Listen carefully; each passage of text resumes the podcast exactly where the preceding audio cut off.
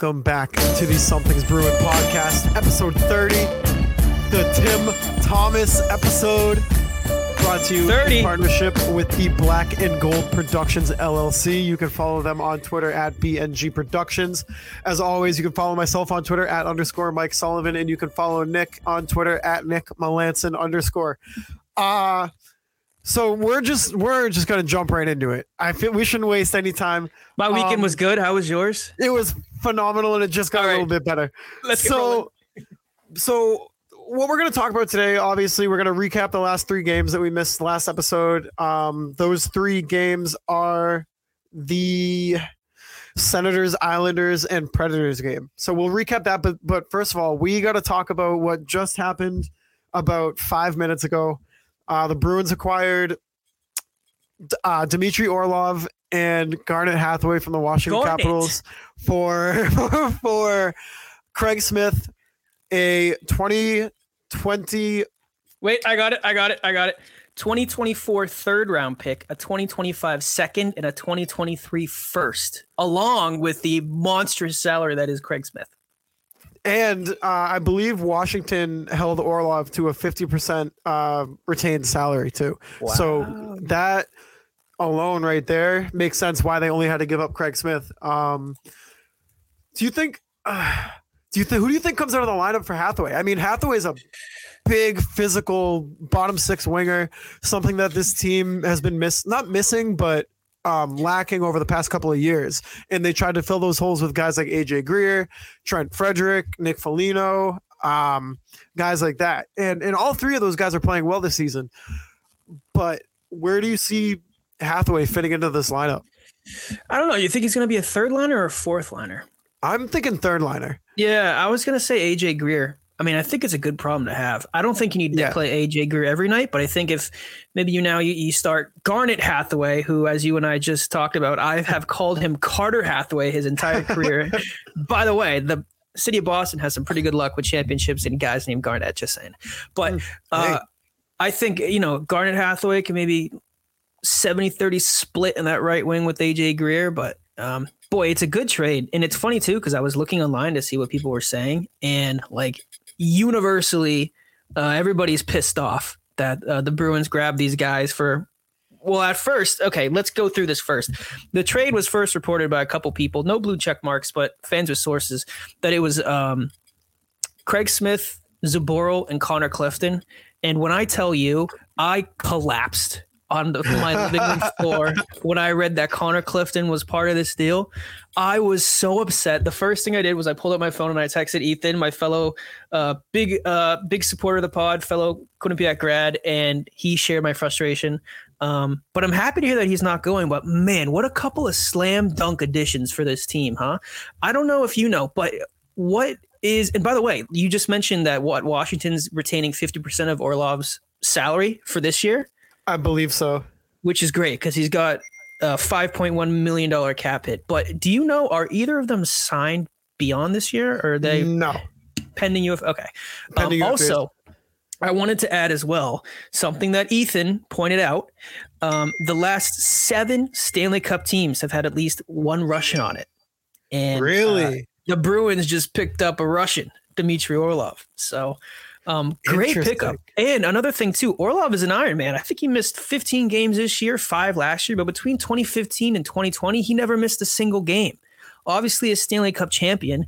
My my bigger question is where does Orlov slide in? Because he's a left-handed defenseman. Obviously, you have, um, uh, Jesus Christ, uh, McAvoy, you have Forbort, and you have uh, Brandon Carlo Where does Dmitry Orlov slide in there?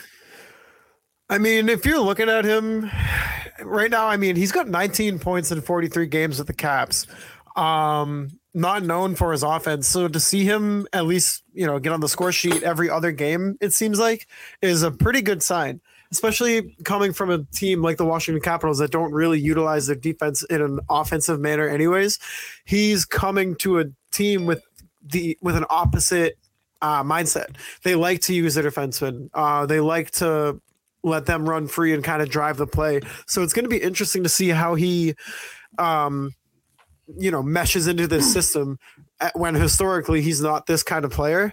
But I mean, he's he's he's 5'11, 214. Oh my god, that's he's a, big he's for, a tree stump, dude. yeah, he's a he, Russian he's power. A, he's just an immobile Russian tank, yeah. immovable. Um, but mobile. yeah, immovable. He doesn't go um, anywhere. He doesn't move. He just he just finds his spot on the ice and plants himself there. no, but I mean, I can see. I, I think he's a regular, everyday in the lineup kind of guy. So, do you scratch Connor Clifton some nights? Would like he's leading your team in hits, playing well. Yeah. I don't think you want to do that. I don't know. I don't think so. I don't think I would do that either. And and I don't want to sacrifice height either. Because I mean, if you have Connor Clifton playing out there pairing with Dmitry Orlov, you got your third pairing is under six feet. And also Derek Forbort is really good on the penalty kill, and he eats yeah. up shots like it's his freaking job. Which at this point, I guess you can say it basically is. It's a good position to be in. But I was just talking about this with my dad. Orlov is a really good pickup, but yeah. he's not a seventh defensive guy. He's an every night player. And uh, yes. you know, right now, especially at that left uh, de- defensive position, it seems like the Bruins have four every night players. So I don't know if another move is in order. Um, I don't know if they're still in on Chychrun. I don't know if this means that they're out of it because they picked up Orlov. Well, um, yeah, that's that, a question dude, for you. Actually, what do you think? That's the thing. Like the, you still have Lysell, you still have Lohrei. Um, you got Brandon Bussi that you could use as a chip potentially. You're not trading Jeremy Swayman. I, I you're not trading yeah. him this this season. You're not trading him this season. But um, it, it, I I feel like it keeps your options open for Chychrun. Um, I mean, oh my honestly, God. I I was thinking, I feel like they could move Grzelcyk, and yeah. I feel like I like when I saw this trade, another left-handed defenseman, and they didn't send any left-handed defenseman going back the other way. Yep. I don't. They're not going to move Carlo. Um, Forbort on his contract and what he gives you is too valuable to move. He's not making a lot of money for what he gives you, and Grzelcyk is he has like a four million dollar cap hit, doesn't he? And he's been kind of a flash in the pan this year. He hasn't been great. Um, if you could move Grzelcyk and if they're still in on Chychrun, I mean, it would cost more than just Matt Grzelcyk, obviously. But I don't know. I feel like they're not done making moves on the defensive unit because you have four left-handed defensemen. Unless, and listen, if they don't make any moves and this is the defensive crew that they ride with, holy shit, they're yeah, they're, they're really deep. Like that's yeah. If you have Dmitry Orlov or Connor Clifton or Forbort, whoever it is, as your seventh defensive defenseman, that's a great situation to be in. So I don't really know, but Garnet Hathaway, what do you know about Garnet Hathaway? I know he's 6'3, 210, big body. Um, what's he yep. going to add to this Bruins team? So you potentially could bolster up that physicality to that everybody is kind of hounding about. You know what I mean? They, they you have you have guys like AJ Greer, sure, but he hasn't really been consistently in the lineup. I feel like they want a more consistent guy who's playing every day down in that spot who also brings the same kind of play. And he he likes to throw his body around. Um he's this season he's got oh my god. Oh my god. Mel, Mel, Mel. Oh my god. What? Garnet Hathaway this season has played 59 games. How many hits do you think he has? I have his stats right next to me, but I swear to God, I didn't look. How many games? Okay. 50, 59 games? 59. How many hits do you think he has in 59 games? well, he's the, he's the big bopper other than Tom Wilson, that piece of shit, but he's kind of yeah. the big bopper over there in Washington. Well, now in Boston. I'm going to say 140. 198 hits on Holy the season shit. already. 65 block shots and um let's see, he's got 16 points on the season. So you're not you're not getting him to to bolster that scoring depth. You're getting him to just bang bodies and get ready for that physical playoff style Yeah. game. And and just to put that into context as well, um, how many hits did you said he has? 198. 198. Uh, Connor Clifton leads the Bruins with 156, so he just bumped down to number two. D- Actually, do you know who's second on the Bruins in hits? This is this surprises me. Forward or def, uh, defenseman? And just entire. Oh, he's a forward. Uh, it's got to be. Uh, no, not Coyle. Foligno. Yeah, dude. Is it? 130? Yeah, 138 hits. Brandon Carlo is is it's actually it's kind of crazy to look at these hit numbers. Not that it really matters that much. Forbort 93, Carlo, who everybody says doesn't hit anybody, 94. Nick Foligno is second, 138. Clifton 156. Well, everybody moves down a peg now because they just added the big bopper. Garnet Hathaway with 198 hits. You just added Great a pickup. wrecking ball into your Now- bottom six. What do you think about um, what they gave up? I mean, a first, a third, and a fifth. Is that? I mean, Craig Smith is No, They first, can first, third, they- and a second. First, third, and a Oh second. my god, that's even you know that's even more. I mean, they can take they can take Craig Smith, but a first, third, and a second. Uh, What do you feel about giving up that much, that that many picks in that that pick position for two players over thirty on an expiring contract? Well, you're gonna ha- you were gonna have to give up assets like that just solely based on your salary cap uh issue right now. But the first round pick is uh this year's first round pick and you got to assume it's going to be thirty second. Uh, yeah, yeah, yeah. at least at least 28 or higher. You're, Yeah, you're expecting hope. this team to at least go to the conference finals. Um where you'll probably meet up with Carolina and then god, that's going to be a battle of a series. Mm. Um, but but the second and the third, I'm not really worried about, especially the third. Um, I feel like if you if you acquire guys like Orlov and Hathaway that are going to help you this year, um, while also not mortgaging the pieces that you already have in the prospect pool for your future, then it, that's a successful trade, a hundred percent successful trade. I love it. Well, now, what do you think about um, the people who are talking about trading Swayman? I know you mentioned it quickly, but what are your thoughts on? Let me get. Let me ask you this: What are your thoughts on moving Swayman to get an impact player at the trade deadline, compared to your thoughts of moving him in the offseason to clear cap space? Um, I, you you just you don't move him right now. You don't. You just don't like you.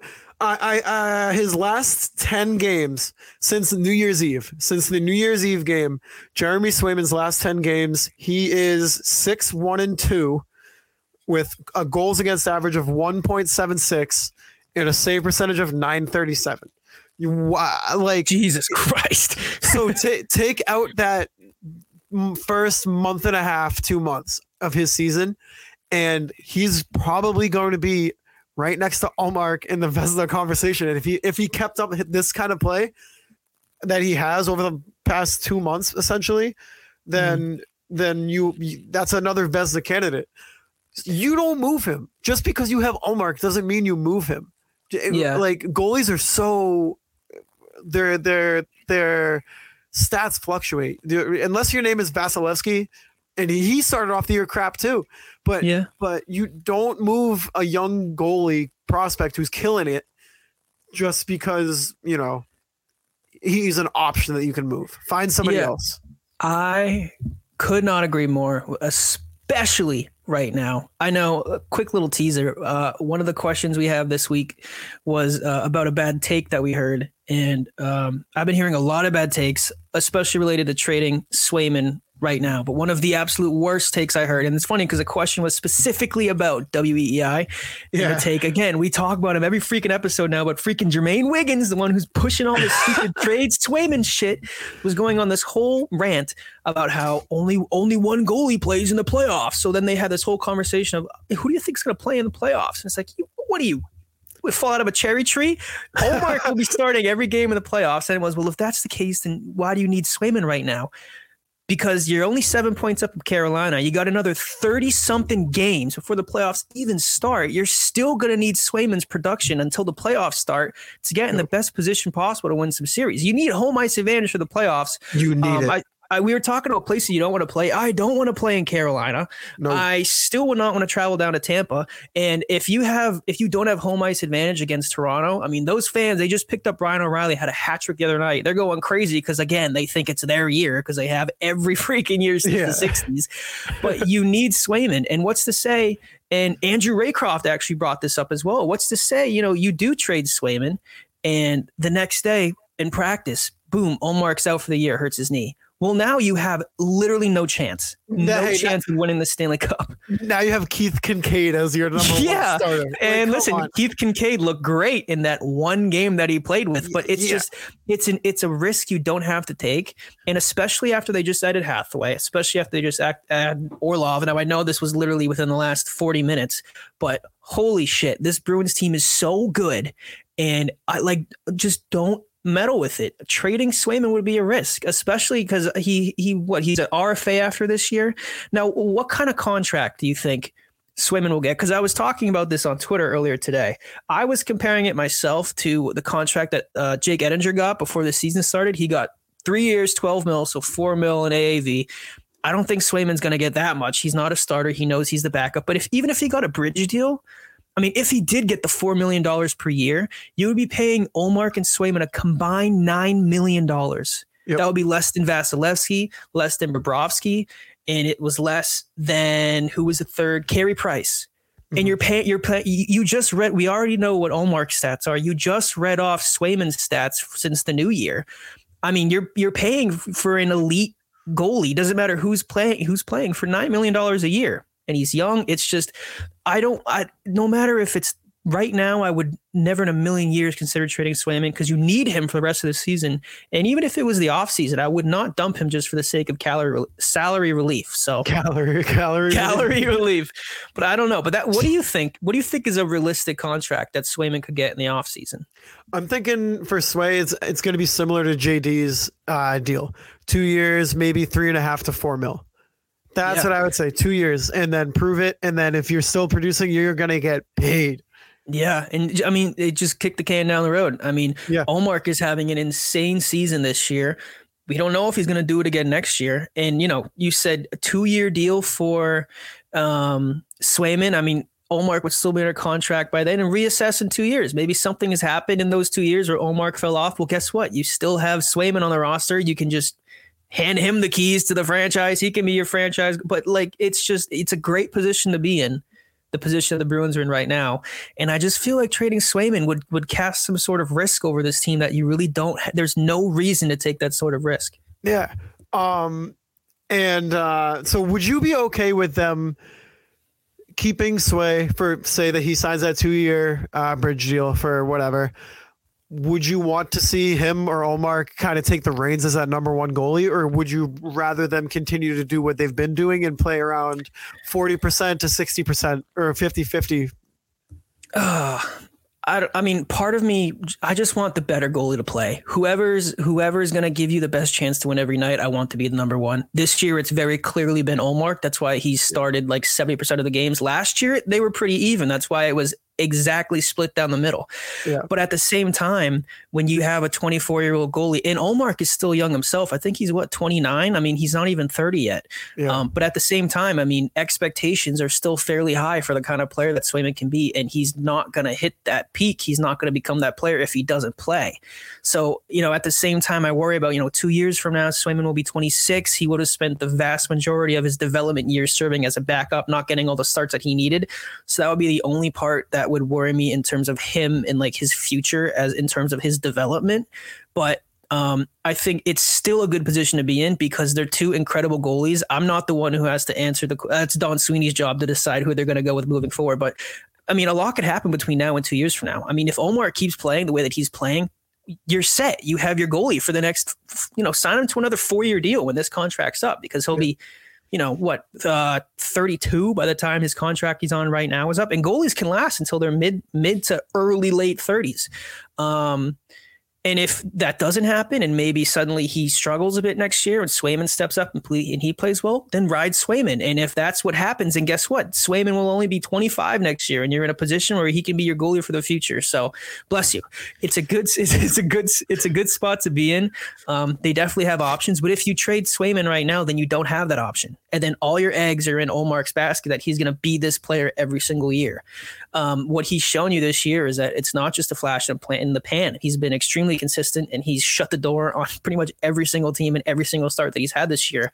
But at the same time, it's one year and he's never played like this in his entire life. So I still want to make sure that he can, before I would consider trading Swayman, I would want to make sure that this is the Ullmark that we're getting and that this isn't just like a one year wonder because we've seen that before. Jose Theodore won a, won a Hart Trophy in 2002 what, what's he done since? What did he do after that? what has he done since? yeah, like things happen, you know. Yeah, I mean, eh, can you imagine how crazy of a trade deadline this is?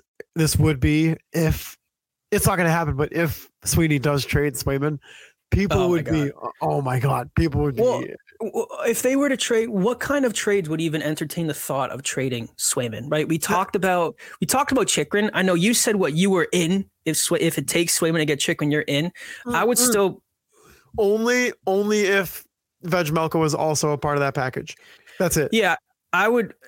I would still kind of be on the fence. I don't. You know a hell of a lot more of that Russian guy that you just said, whatever his name is, than I do. So I will have to take your word for it. But I would still feel feel weird about it. But I mean, I don't know. I'm definitely not trading him for Patrick Kane. You'd have to be smoking crack to think that. But um, oh my god, wait!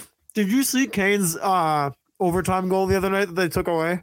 It was vintage. Oh yeah, yeah, yeah. When he when he literally they couldn't have just given it to him. That's what I'm the, saying. The guy's gonna get traded. Come on, just let him have his moment. Yeah.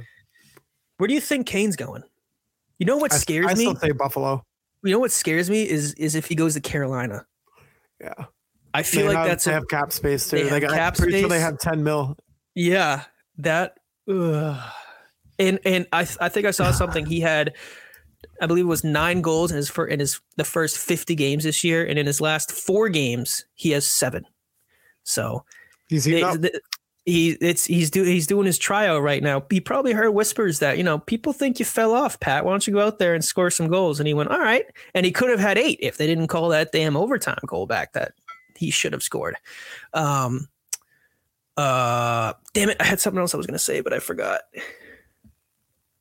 Oh, forget it. it's gone. it's gone. um, but yeah, before we even continue on with this conversation, um, let's talk about those three games that we were going to recap. So um, the Predators game, the Islanders game, and the Senators game.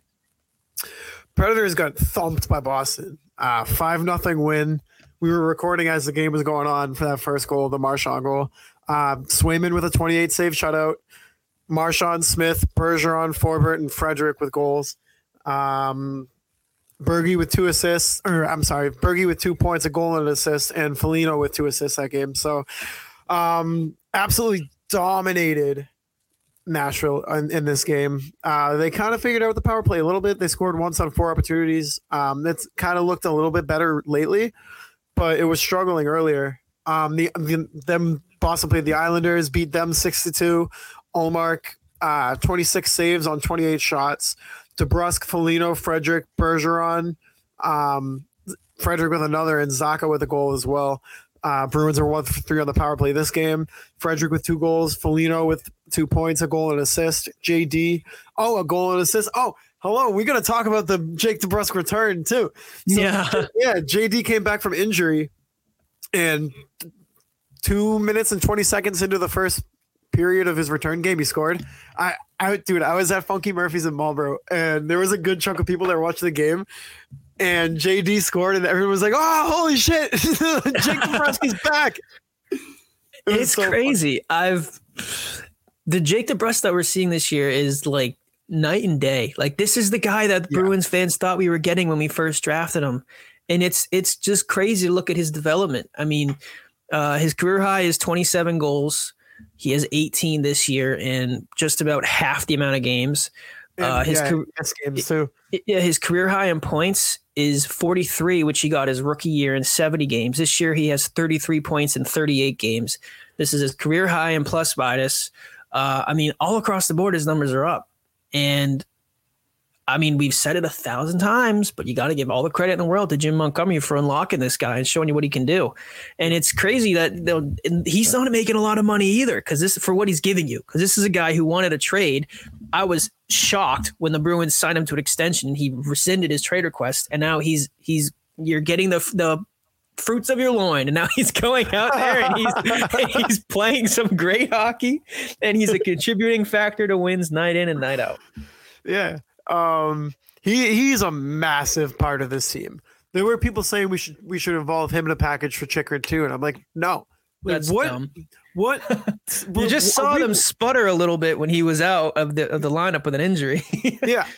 And somebody, I remember distinctly, somebody said that we should sell high on him. And I'm looking at this tweet and I'm, Still high. He's uh, 26. dude, I, I'm like, I'm looking at this tweet and I'm kind of just staring at it. I'm like, the, the, the Bruins are on a, a historic pace right now. Jake DeBrusk is one of the main drivers of this team, but because he's he's performing better than what we thought he might, let's trade him now for to, let's get that guy out of here. It makes no sense. So let me ask you this: Do you think that the Jake DeBrusk that we're seeing this year, do you think that this is really his potential being unlocked? Or do you think it's more of a product of playing on a line with Bergeron and Marchand? playing on a line with Bergeron and Marchand definitely helps, but if you just watch his body language and his effort every shift, even if he's not playing with Bergeron and Marchand, maybe his production dips a little bit, but those intangibles are still going to be there where he's that guy. He's he's like the little mouse running on a hamster, I'm running on a running on a hamster wheel. That'd be quite the scene. that would have been cool. Yeah. Um, but but it's so obvious when he's in the lineup that it just energizes everybody else on the team too. He just Yeah. picks everybody's spirits up. It's so obvious. You don't You know- trade guys like that. Part of me wonders what what he'll look like next year if this is truly Bergeron's last year. He doesn't have Bergeron and, and you know playing in between him and Marchand anymore. But Mhm. there's really nothing you can complain about Jake DeBrusk this year. I mean, he is like every as soon as he touches the ice, it's like he was shot out of a freaking cannon, and I absolutely love it. And uh, like you said, he's a huge reason why the Bruins are, you know, coming up. I think it was what they're on pace to be one game short of set of setting or tying the NHL record for most wins in the season. That's incredible. And this is also a team too that's dealt with so many injuries, including Jake DeBrusk. So Yep. it's a testament to everybody, top of the lineup, defensive unit, and most importantly, the coaching staff. Yeah, and um, th- yeah, this team doesn't perform the same way if Jake DeBrusk isn't in the lineup. We literally just saw it. Like Yeah. and it's it's kind of crazy to think that this team relies on him so heavily after all the criticism that he's taken over the past couple of years. And if you're if you're a Bruins fan and you've been on the Jake DeBrusk wagon his whole career, credit to you because there were a lot of people who who did not like his game, said he sucked, um, were ready to ship him off or anything and call 2015 the 2015 drafts a complete and utter failure. But with Jake DeBrusk's production and his contributions to this team, you can't really call 2015 a failure per se. Still disappointing because of the other two picks. Um, obviously, Zboril is still kind of a wild card, but I really don't see it working out for him in the long run, unfortunately. But guess what? You hit on Jake DeBrusk. You hit on him, and without that pick, I don't know what this team looks like right now. Sure, you might have Kyle Connor instead, but his payday would have been more. So you would have been sacrificing a lot more of your team just to keep him in the lineup. Um, You know, wow, that's a point I didn't think about. well, Connor Clifton. Uh, no, I mean Connor Clifton. Sorry, I was just reading Connor Clifton tweets. Um, if they did hit that draft, I mean, it would be nice having Matt Barzal and and uh, Kyle Connor on this team. But you know, the money that they would be making, you have to think about sacrificing players in other spots, and you wouldn't have this perfect nucleus of a team you have right now that's setting it Yeah. winning at a historic pace. Maybe if you're paying guys like that. Yeah, like you probably don't have Taylor Hall in this lineup. You probably don't have Charlie Coyle in this lineup. Signing Pastrnak would be a hell of a lot harder if you Well, had I mean, him. Charlie Coyle is from Weymouth, so you know Sweeney would have found a way. yeah. So Sweeney would just buy him a house in the North End. Be like, "This is your salary for the year, okay? I'll give you league minimum in this condo in the North End. This Yeah, is I'll give all you a yours, bud. Fifty dollar Dunkin' Donuts gift card. Yeah, yeah. Oh my god, that's more than Minnesota was giving me. Those damn Tim Eh. Hortons up here. I'm sick and season tickets to Fenway Park. You get all the concerts. Free box of Joe. Hey, hey, Coyle, I got Zac Brown band tickets for you. They're coming to Fenway. The uh, Dropkick Murphys will play at your wedding, Yeah. we'll bring Rene Rancourt to sing happy And- birthday for you. and you, you can meet Casey Affleck. Not Ben, that's too much money, but you can meet Casey. yeah. Um, let's see here. So we're just about halfway through uh the episode now. So I think it's time to remind everybody that we are brought to you in part by Cano Wellness. Cano Wellness offers you four distinct experiences for the different challenges you may face throughout the day. Cano Sleep, Cano Mend, Cano Fresh, and Cano Boost. It's the trusted brand for sports, fitness, and wellness households. I I, I think I need to invest in some uh some Cano Mend because Wednesday night is trivia night and and Oh baby. those nights Trivia night where? hard. At your house? Medusa in Hudson. Oh Shout, shout out, shout out. my Hang on. Um, with over 50 vitamins, nutrients, and herbal extracts in four compact sprays, it's the most convenient way to get back on track with no pills, water, or messy powders. 90% of nutrients in these oral sprays are absorbed in less than 30 seconds. It's like an entire health food store in your pocket and is endorsed by Olympians, NHL players, and pro sports stars who rely on the Cano Wellness Company to support high performance. Mel, let's talk about each product. Let's talk about it. Cannon Boost gives you the ability to skip the coffee and sugary snacks and energize the healthy way. Use daily before you work out, when studying for an exam, and other times you need to increase clarity, stamina, and concentration. Cannon Men provides the after party liver support and works fast to relieve hangovers in the morning after drinking. This unique oral spray supplement is blended with 11 vegan vitamins and herbal extracts to replenish your body to combat headaches, sickness, and lack of energy. Canna Fresh reduces stress and gives your body an immune system boost. Whether you're nervous before a presentation or need to calm down after a hectic day, the 11 natural and vegan ingredients in Canna Fresh take the edge off without making you drowsy or unmotivated. Canna Sleep is an all natural and vegan sleep aid, which is convenient and fast absorbing.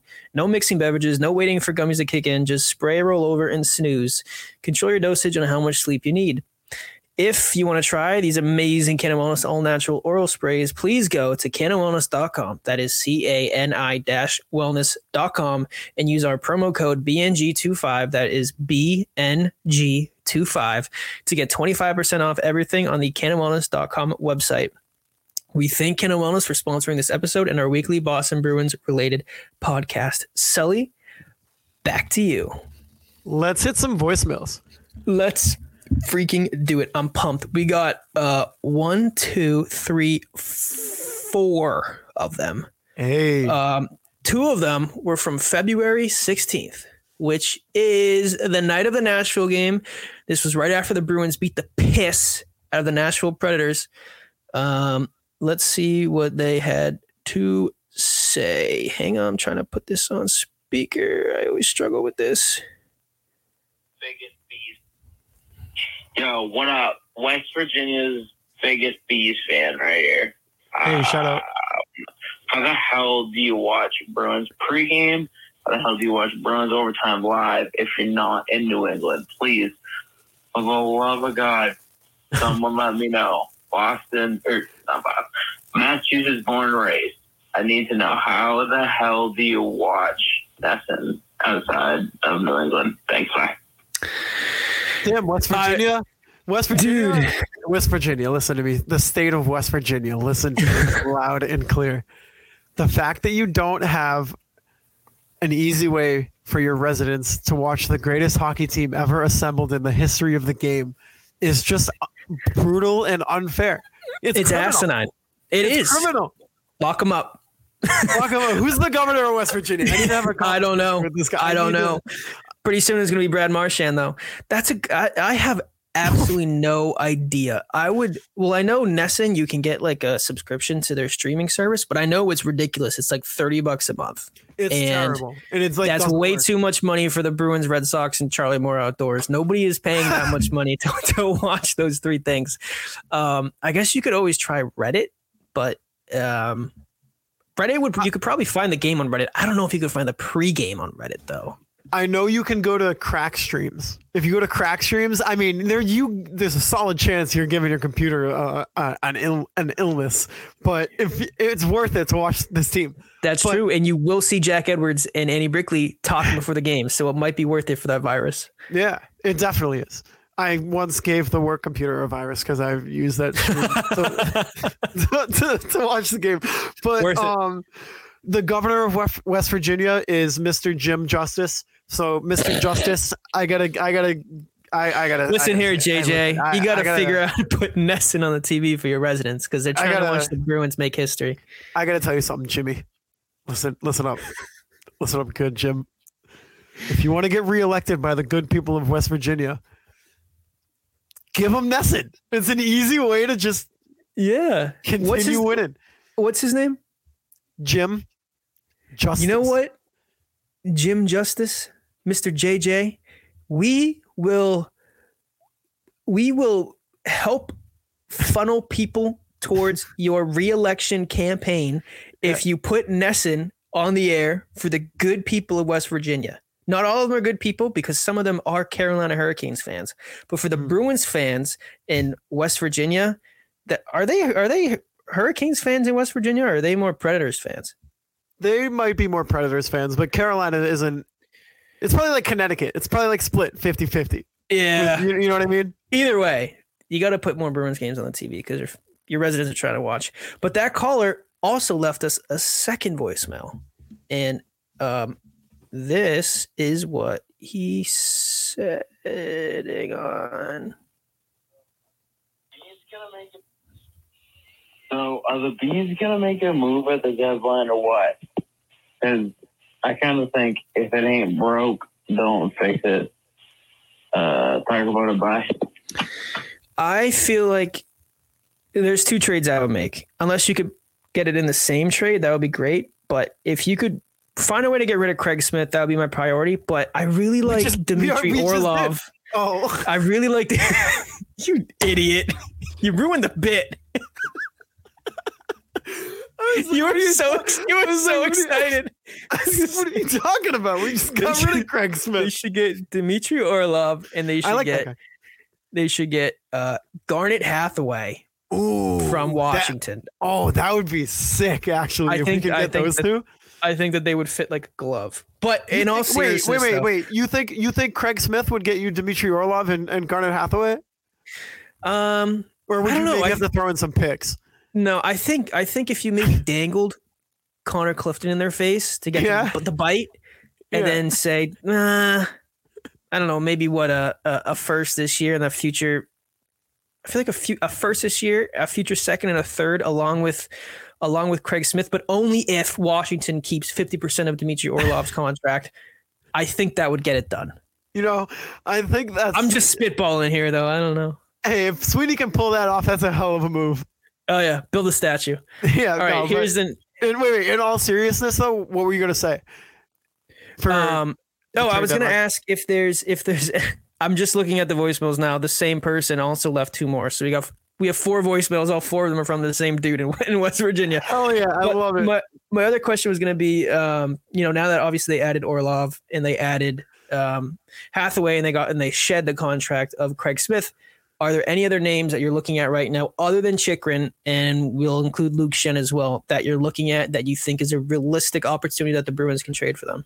Ivan Barbashev, St. Louis.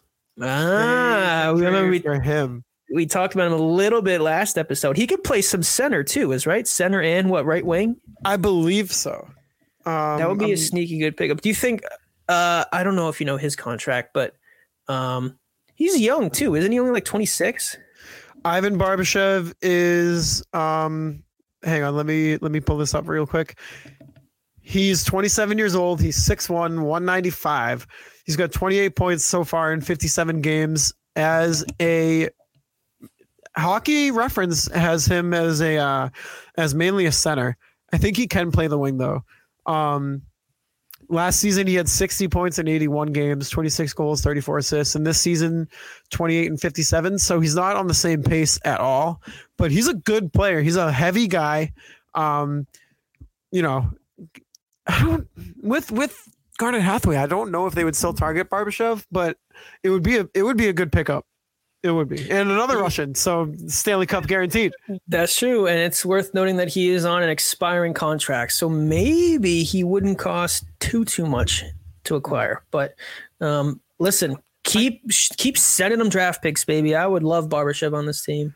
I he kind of reminds me a little bit like Pavel Zacha, a little bit. Mm, Obviously, he's been historically more of a pro- productive player than Zacha was with New Jersey, but I feel like they're they were in a similar spot. St. Louis sucks this year. He's unmotivated. Probably just wants to get out of there. Honestly, um, and Tw- It's worth noting too that Cap Friendly has his position lifted listed as center, left wing, and right wing. boom, there you go. Plays everything but defense, goalie, and water boy. All right, we have uh, two more voicemails from our friend in West Virginia. Hell, fucking Okay. yeah. this one sounds like it's gonna be funny because I can see the text. thing. Dude, I know this is like the third time I call, but there's absolutely no way I can't watch nothing in West Virginia. Jimmy, There's no way. If anybody knows any way to watch that's the pregame, that's the overtime live, after the games, let me know. I'll pay. Like, it's 2023. I can't watch nothing if I'm not in New England. That's fucking, that's ridiculous. Uh, go Bees. okay, go bees. listen, listen, Listen. listen, You gotta write a strongly worded letter to your governor. This Dude, is- yeah. Or my my secret, it's what I use for a lot of uh, MMA and UFC fights is six streams. Mm. It's don't don't type it. You the actual number six followed by streams.com and then I think it redirects you to like Murky Streams. Great site. They I've I've never wanted to watch any sporting event that they didn't have. So honestly, I would be a, a bit surprised if they didn't have NESN pregame on there. That would be Tom- my go-to. Time out. What about ESPN Plus? He's out of market. They wouldn't be blacked out. I'm pretty sure that they showed. Yeah, the but he wants he wants NESN. They wouldn't have NESN on ESPN Plus. Yeah, no, they they do.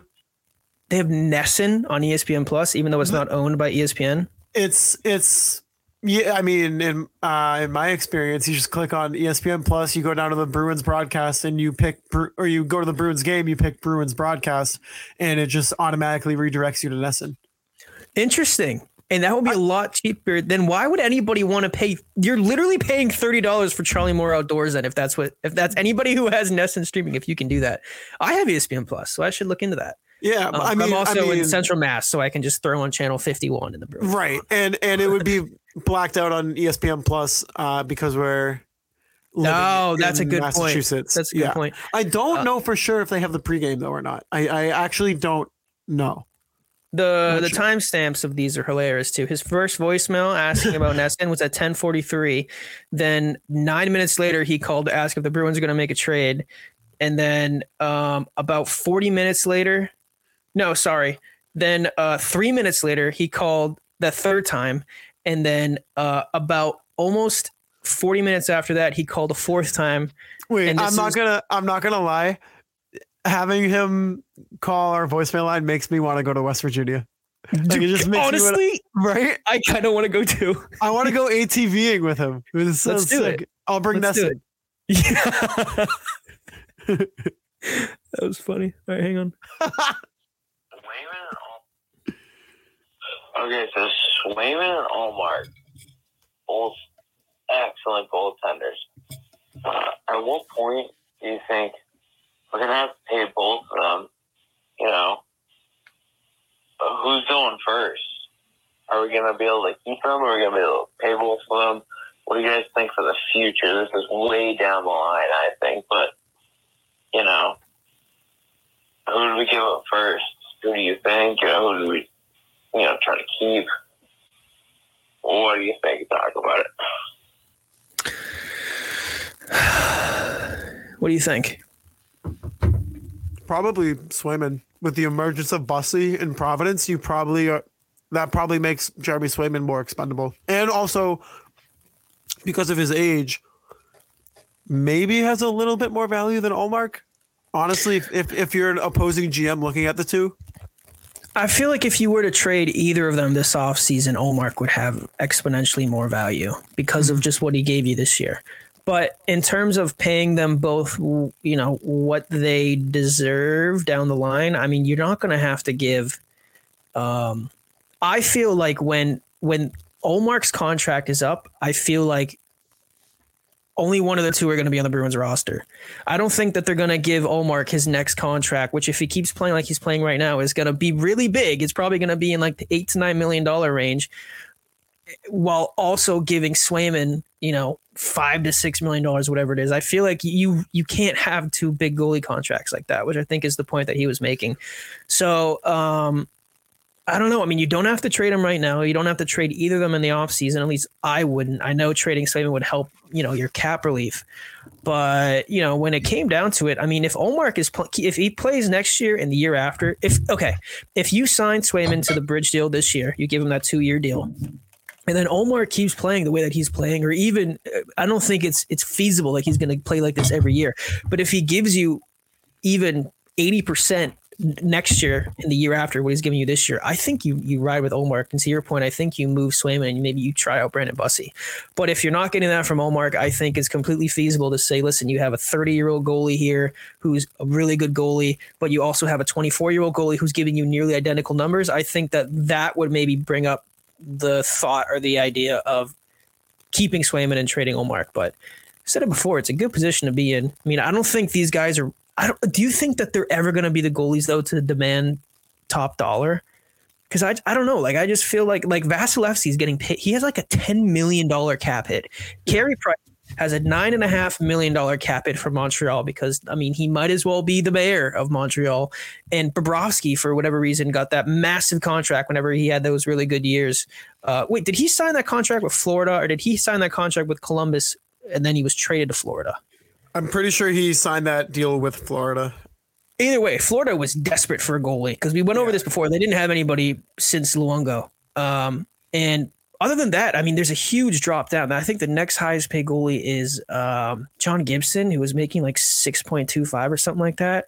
Mm. And I don't think that Ullmark is ever going to be the guy who's going to demand anything north of eight.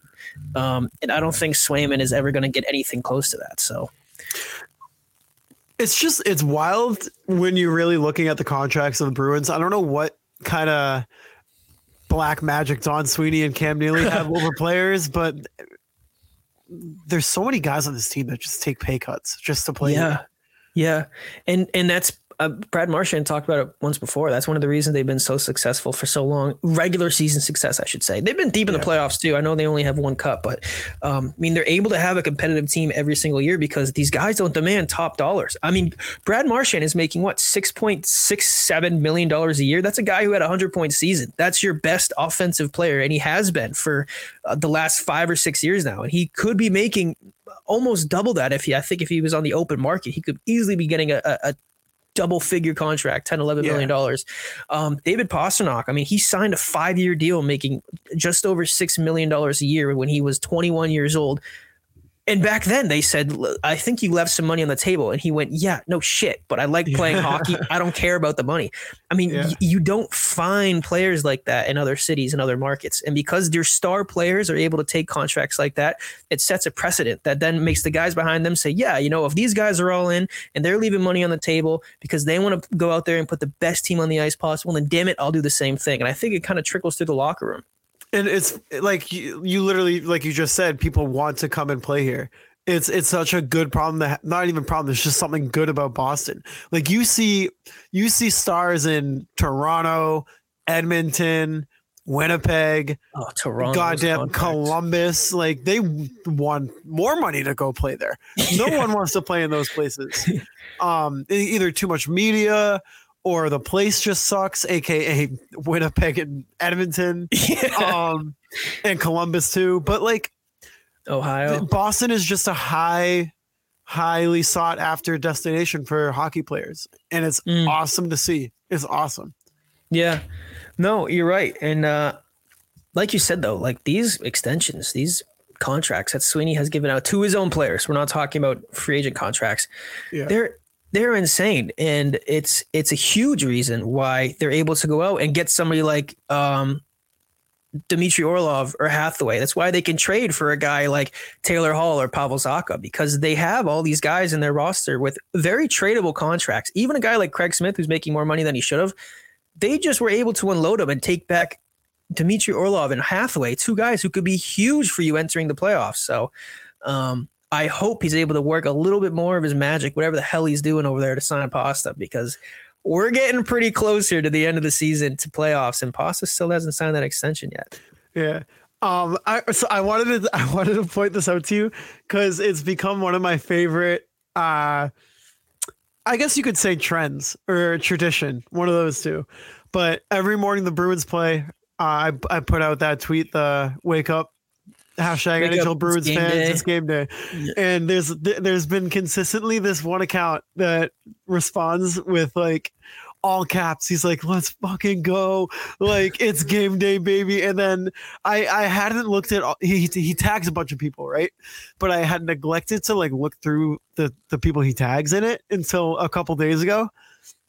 And I was I was going through them and I was like I was like oh what the like Shakira was tagged Joe Biden was tagged um um uh, just today Chuck Norris was tagged in it. Like it- it's it's what it makes me smile every time he responds because I'm like oh who'd he tag today? And it, he did Shakira and he did a hashtag hips don't lie and it was no it was I don't know dude it's so funny He's Um, making sure everybody's ready for Bruins game day. yeah but like it's the most wild like sphere Shakira, of President people Biden, Chuck Norris. Yeah, like it's it is it's so funny. His I'm trying to find his Twitter right now because I want to give him a shout out. Um, you can follow him at Origin of Growl. Um, it's it's so I love it. It's one of the funniest things. Um, he tagged the Undertaker, Boston Globe. Just to make sure Um, Boston Globe was paying attention. Yeah, just to make sure that they're ready for the game too. Um, yeah, Shakira, NASA, NASA, I'm looking at it right now. Nancy Pelosi. Uh, Chap, an NFT guy. AOC. AOC. I'm just waiting for one of them to, to respond game day. Yeah, I need one of them to say something. oh my! Did you see the one that he tweeted on his own? No. He said, "Wake up, ladies and gentlemen! It's a MF game day, little West Coast pit stop before we invade Canada, LFG." And he tagged he tagged you in it. He tagged an, an LSU fan account. Uh, that NFT guy again. He he tagged Johnny and Associates, which is some business in Japan. Subway, Subway, Drake, Franklin Chang Diaz, who is the founder of AD Astra Rocket Company and a NASA ast- astronaut. Who are these people? And, and he and he tagged Mika Salamanca, who is a vlogger. he probably just hits the ad symbol and just starts twiddling his thumbs and just clicks on the first name that pops up every time. Whoever comes up. My favorite one was Shakira though, because I, I responded to him with something and then he responded back with uh with the gif of her like at the Super Bowl performance where she was doing that thing with her tongue at the camera. Oh yeah, yeah. Yeah. back on uh, January twenty second, he said it's game day, mofo's. LFG. He he tagged N- Nancy Pelosi. He's just trying to wake her up, man. The Bruins are on. Dude, it's game day. I'm telling you, it's it's my favorite like reply tweet that I get. I look forward to it every morning. Oh, that's great. We also got some uh, some text DMs. Hell yeah. Um, let's get this going with Melinda. You can follow her on Twitter at Melinda underscore paints. Melinda. Um, hang on. She said early on in your Something's Bruin podcast season, or maybe it was a poll. Anyway, you mentioned over 50 goals for Pasta this Selly season. Today, Pasta is just nine goals away from 50. Do you think Pasta will best 50 goals before the season is over, including the playoffs and Stanley Cup? I say yes. Keep the faith. I say absolute resounding yes. There, I think he. I think he. What he's nine short of 50. I think he will eclipse oh, hang on, let's see. How many games are left? There's about what 30, 31, 32. I think I it's very 32. I think it's very feasible that he'll get 50 I'm going to say 53 54 goals to end the season. That would be I- about what mm, 15 goals, uh, a goal every other game, but he's probably going to get a hat trick somewhere because it's I, just he I was, dude. I was gonna say, you think he only gets 15 goals for the rest of the season? No, he's he's breaking 60. I'm, I'm gonna say he finishes the year with 64. So, oh, what? Are you? Yes. Oh, are you including the playoffs? No, Hang on. no, There's- finishing the season with 64 goals. So he's nine short of fifty right now. So that would be what twenty three goals Yeah, in about thirty games. he can he can easily do that, dude. That would be crazy. I hope he does because then uh, Auston Matthews would have to slide down a peg as the most recent sixty goal scorer. Yeah. Well, uh McDavid. Actually, no, McDavid's gonna get seventy. yeah, he might. that But- freaking asshole. I mean, look at the teams. Look at the lineup of the schedule that we got for the rest of the season. Tell me, Pasta doesn't score at least what would you say 24 Uh, yeah. 23 either way kraken canucks oilers flames. That four game stretch he probably gets 24 goals right there. Um sabres rangers oilers red wings red wings blackhawks jets wild sabres senators canadiens lightning hurricanes predators blue jackets penguins blues leafs devils flyers caps habs. Listen, he might get seventy, dude. he, he- Those teams dude. suck. he, he really he might not hit 70 but i think 64 is I- my landing spot 60, 60 might be feasible. I think it's gonna be. I think. I think. I think like his eclipse, like his peak, will be like sixty or sixty-one. I think it'll be like a mad rush to get to sixty. But Yeah. either way, man, holy shit, the year that he's having, and we mentioned last episode, as great of a season that Pasta's having. Last time I checked, he had one less point than Erik Karlsson. Yep. Give him the Norris. Just give All him- right. Yeah, give pasta the Norris. we we got a few more questions. We got two more. This one is from Zebo. You can follow him on Twitter at Otis the Mango. Love it. He said, "Who is an under the radar player that you guys might like to see added at the trade deadline? The big names are moving quick, but is there someone on the market that makes you wonder?" Um, Barbashev makes me wonder. Uh, Chychrun still makes me wonder because I still think it's a possibility that they could trade for It, him. it could be. Well, is is Luke Schenn a lefty or righty? lefty. Ah, so he's probably out of the picture. He's But yeah. Chik- Schenn Schenn is probably out. Chychrun still isn't though. I would not. I would not close the door on Chychrun. You still have those assets that you can ship off. And please, for the love of God, don't think that Fabian Lysell is the next coming of like Pavel Bure. He's he's he's he's Fabian Lysell. That's who he is. Did you I see the report? Were they talking about Chychrun that Arizona was only asking for a first and then a, a player that's worthy of a first round pick? Was that Yes. Was that no way? Because There's the no Bruins way. would have done that three months ago. I Yeah, do not believe that no for way. a second. But what do you think it would cost to get Barbashev? Uh, Barbashev, I don't know. I haven't seen too many reports on what his value would be, but I'm assuming a pick or two, and then a prospect, maybe a guy like Merkulov or Beecher or, um, I don't, I don't know any other guys you got down there you- worthy of it. Do you think Barbashev would be a rental though, or do you think that they would they would really be committed to re-signing him? Because now, like we've gone through this before, like they have a handful of UFAs next year, and you know they just traded for two more. And if they get Barbashev, that's a third. You know, it would make me. I I would feel like if they were to get Barbashev, he would be a rental, more of a rental, because they would then have to. uh I don't know. I feel like it would be hard to re-sign that guy because you have other holes in your roster that are more that are more precedent on re-signing. I know Clifton's up. Um, Swayman's an RFA. You got pretty much your entire bottom six is up. So you have some questions to be answered there. But um, boy, Barbashev in this lineup, I don't want to jinx anything, but um, I would tell that fella who engraves names into the Stanley Cup to just start looking at the Bruins Wikipedia page, baby, because uh, I'm taking a vacation day in June to go to Boston. I don't know. I think I might see some other Bruins fans there as well. I'm planning Yeah. on it. Oh my god, it has to happen, dude. Um, do we have more DMs? We do. We have one more. This is from Okay. Ethan Moriarty, friend of the show, friend of mine. You can follow him on Twitter at e Moriarty WX. He said, "Sup, boys. My question for the pod this week is: What is the Bruins' worst WEEI take in Bruins history?" Now, this is the one that I was alluding to before, and I have a take here, a video from a few days ago. To be fair, mm-hmm. it's not from WEEI, but it is from arguably the worst the worst radio voice in all of Boston who works for WEEI, Adam Jones. Him and Mike Felger were on what the NBC Boston thing talking about hypotheticals for the Bruins and the segment is called Should the Bees consider trading Ullmark or Swayman? I will let you listen to what this bozo clown Adam Jones had to say. I'm looking at it. I'm paying attention to it. And I don't think Ullmark's a slam dunk. He was the starting goaltender last year at the beginning of the postseason. They went to Swayman.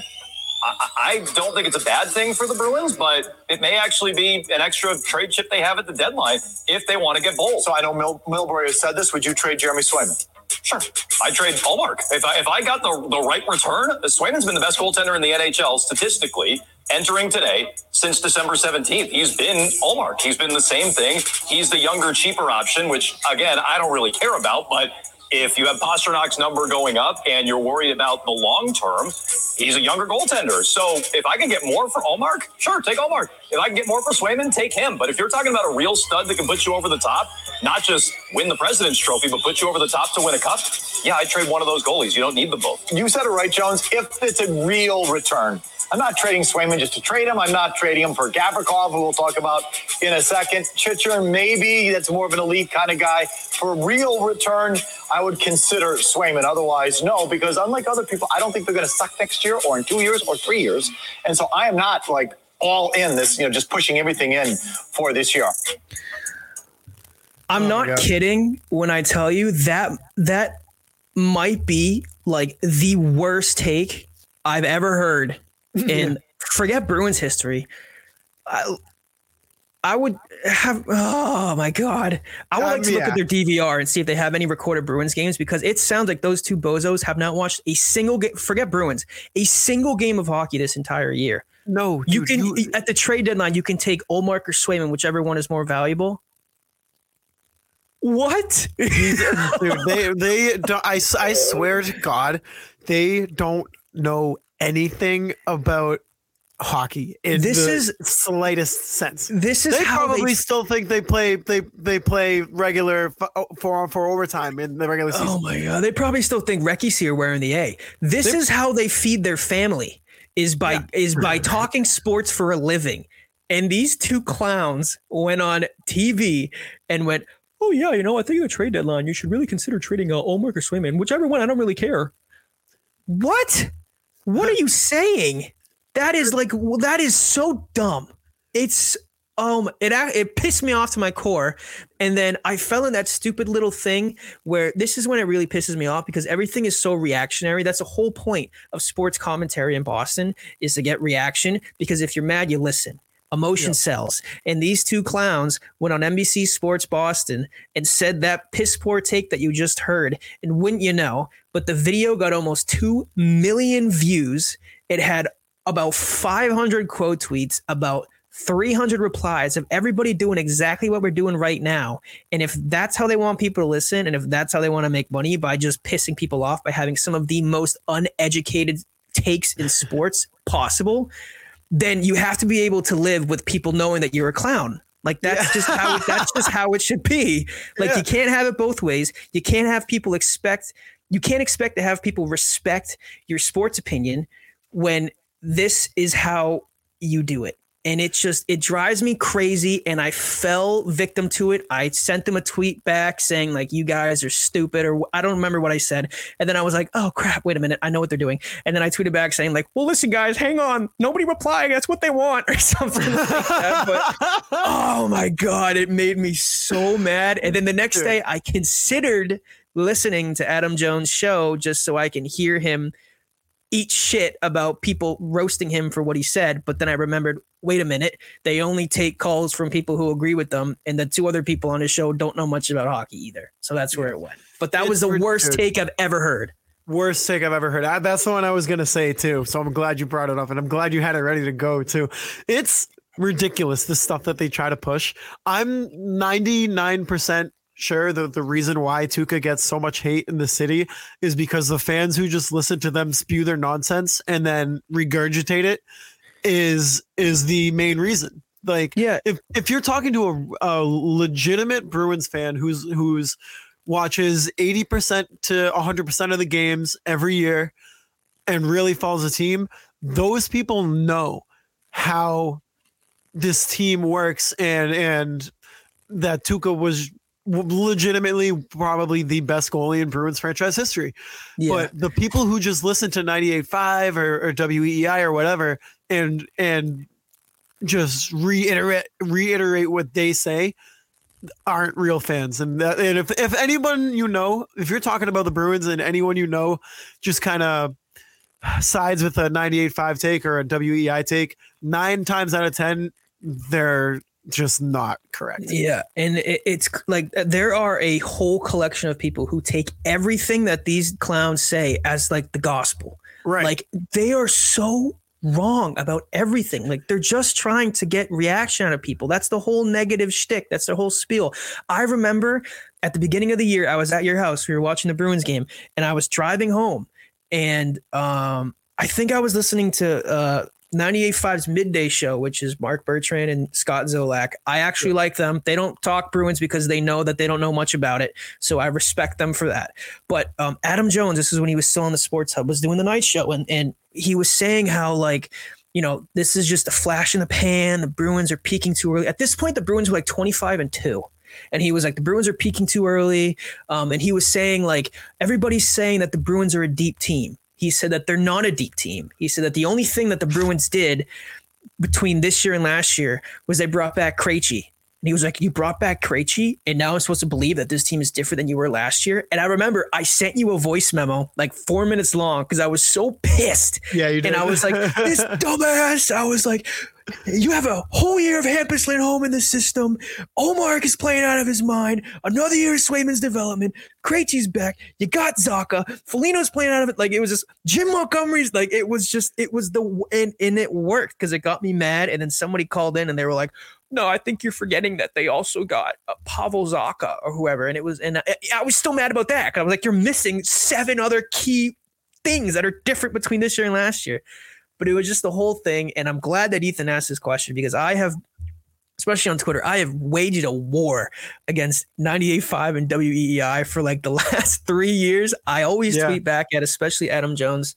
Um, and it's annoying. And to your point, like you just said, a lot of this stuff like charges the discourse in this city of how we talk about these players and how these players are remembered. When you sit in front of a microphone and you're on TV, they simulcast their show and you talk about this stuff for th- in front of 30,000 people and you take these avenues and you and you talk about them in a certain way and you share these shitty ass opinions year in and year out every single day people are going to start to buy an informed opinion.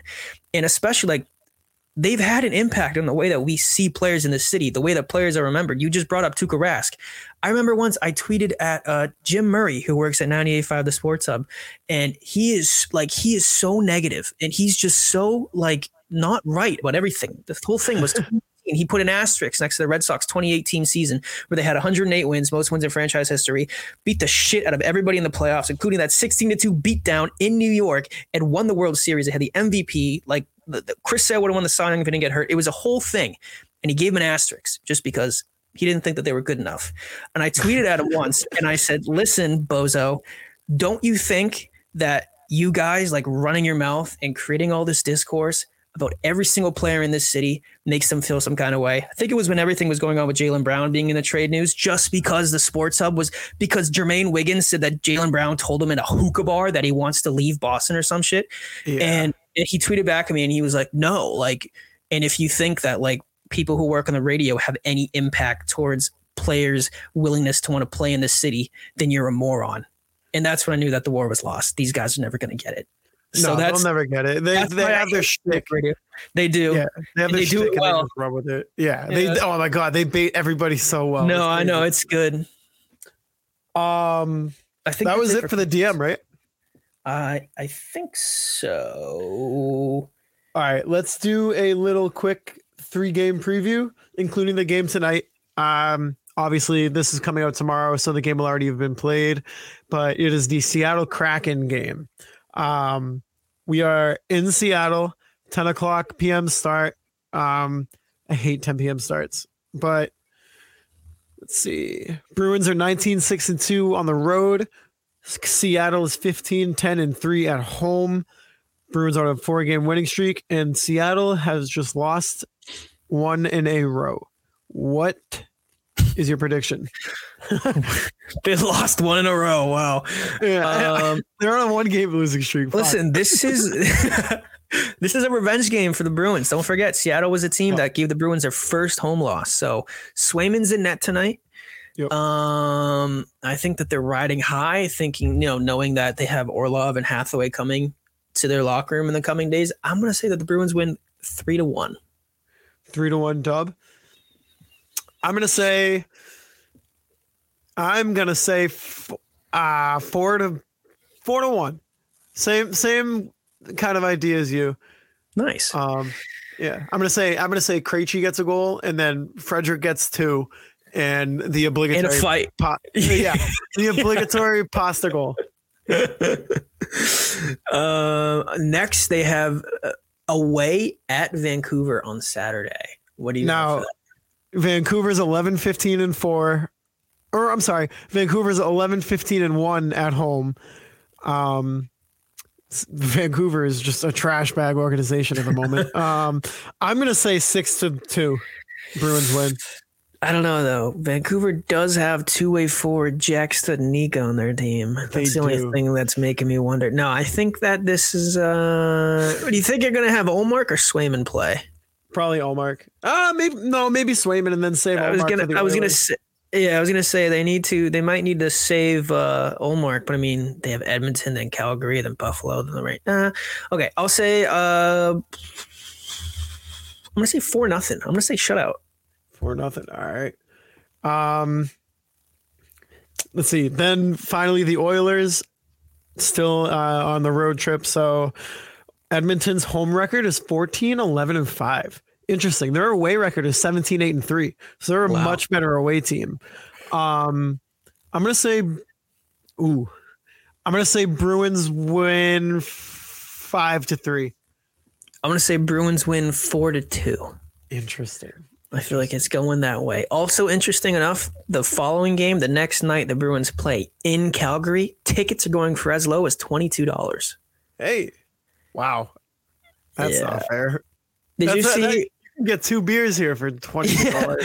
when the Bruins were playing Ottawa the other night? Uh, I think Ticket Ticketmaster had like one game left in the upper deck. It was like three hundred and something bucks for the Ottawa Senators. That's for the Ottawa Senators, and I might have just been because it was the like the last ticket they had available in that area. But at the same time, you're sitting way up in the nosebleeds, and it's the Ottawa Senators. So honestly, and the crazy thing is, people are still going to pay that. yeah, I'm sure Someone's, somebody buying, did. buying that ticket. Yeah. Well, they have Edmonton here uh, twice in about two weeks. Yep. They got Edmonton on the 27th, and they got Edmonton again on March 9th. yep. Yep. Now, uh, why why are why are the Bruins in Edmonton national games? Probably just because you know guys like McDavid, Draisaitl, Bergeron, Pasta, Marchand That's going fair. up against each other. I was say it's not exactly you know a couple powerhouses fighting against each other, but No, uh, there's no rivalry there. also coming up is a matinee against the Rangers, March 4th, one o'clock. I hate matinees, but I do like them more than 10 p.m. game start times. Yeah. I've I've gotten used to matinees actually. I used to hate them, and now I actually kind of I don't mind. I, especially when I'm working, I could just throw it on my phone and kind of kill off three and a half hours. Yeah, I think about though. I guess it's it's. I mean, when you're watching from home, it's not horrible. But I think about like if you were to go to the game, to go to a matinee game. I mean, ugh, Yeah, You're in like, line getting a beer at you know twelve fifteen in the afternoon. You're like, who wants to do that? you gotta go home and still gotta figure out what to do with the rest of your day. Like, yeah, you gotta you gotta go home and make dinner after the game. like, yeah, who wants maybe, to do that? maybe, maybe mow the lawn. Like Oh something. God! Don't get me Yeah. started. hey, well, um, we've run to the end of the show, so um, I just want to remind everybody that we are brought to you in partnership with the Black and Gold Productions LLC. You can follow them on Twitter at BNG Productions. You can follow myself on Twitter at underscore Mike Sullivan for plenty of Bruins and other hockey content. And you can follow Nick on Twitter at Nick Melanson underscore for the same Just- thing, all sports. yeah, and uh, an occasional uh, intrusive thought every now and then. Those I just- intrusive thoughts are funny. I just sent sent them out there to the Twitter sphere. Did you see? I, I was going through my old tweets today, and I retweeted one of them that made me laugh so hard. Uh, Was it the Christian Vasquez one? there was a Christian Vasquez one, but there was another one too. Oh yeah, there was two of them. The first one I said having Christian Vasquez. This was in 2018, by the way. This is the year that the Red Sox won the World Series. Just for anybody who's not a Red Sox fan, I just want to remind you that they were good. I said having Christian Vasquez bat after Jackie Bradley Jr. is like putting ranch dressing on a sunburn. Oh, ew. Might feel odd yet somewhat comforting at first, but afterwards you realize that you've just made quite possibly the worst decision in human history, dude. Because Christian Vasquez couldn't hit a, a beach ball with a garbage pan, and Jackie Bradley Jr. could never hit shit.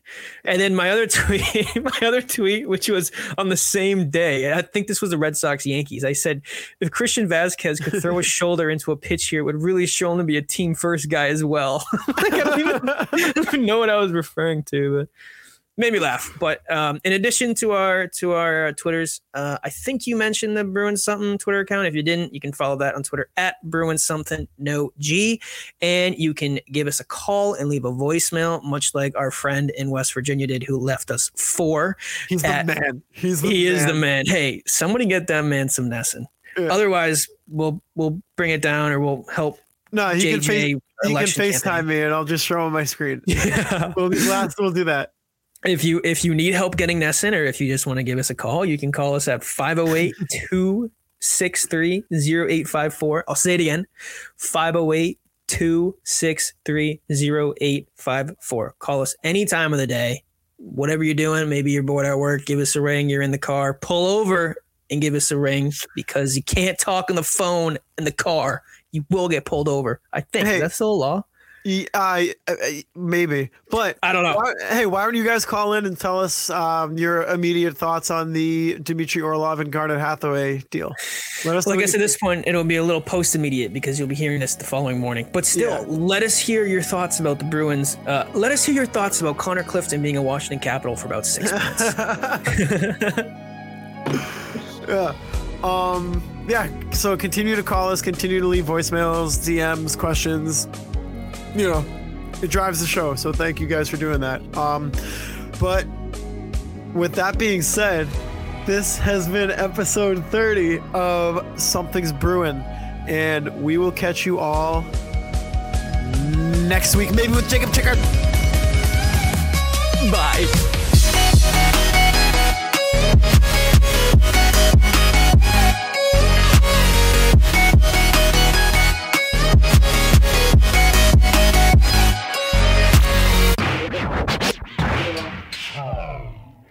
See the new decor in the wall? Hey, is that the Hey. um, is that your graduation papers? Yes. I don't even know They're, they're, uh, they go by diploma. Ah, there, there, that's the word I was looking for. Jesus Christ. Uh, Graduation papers?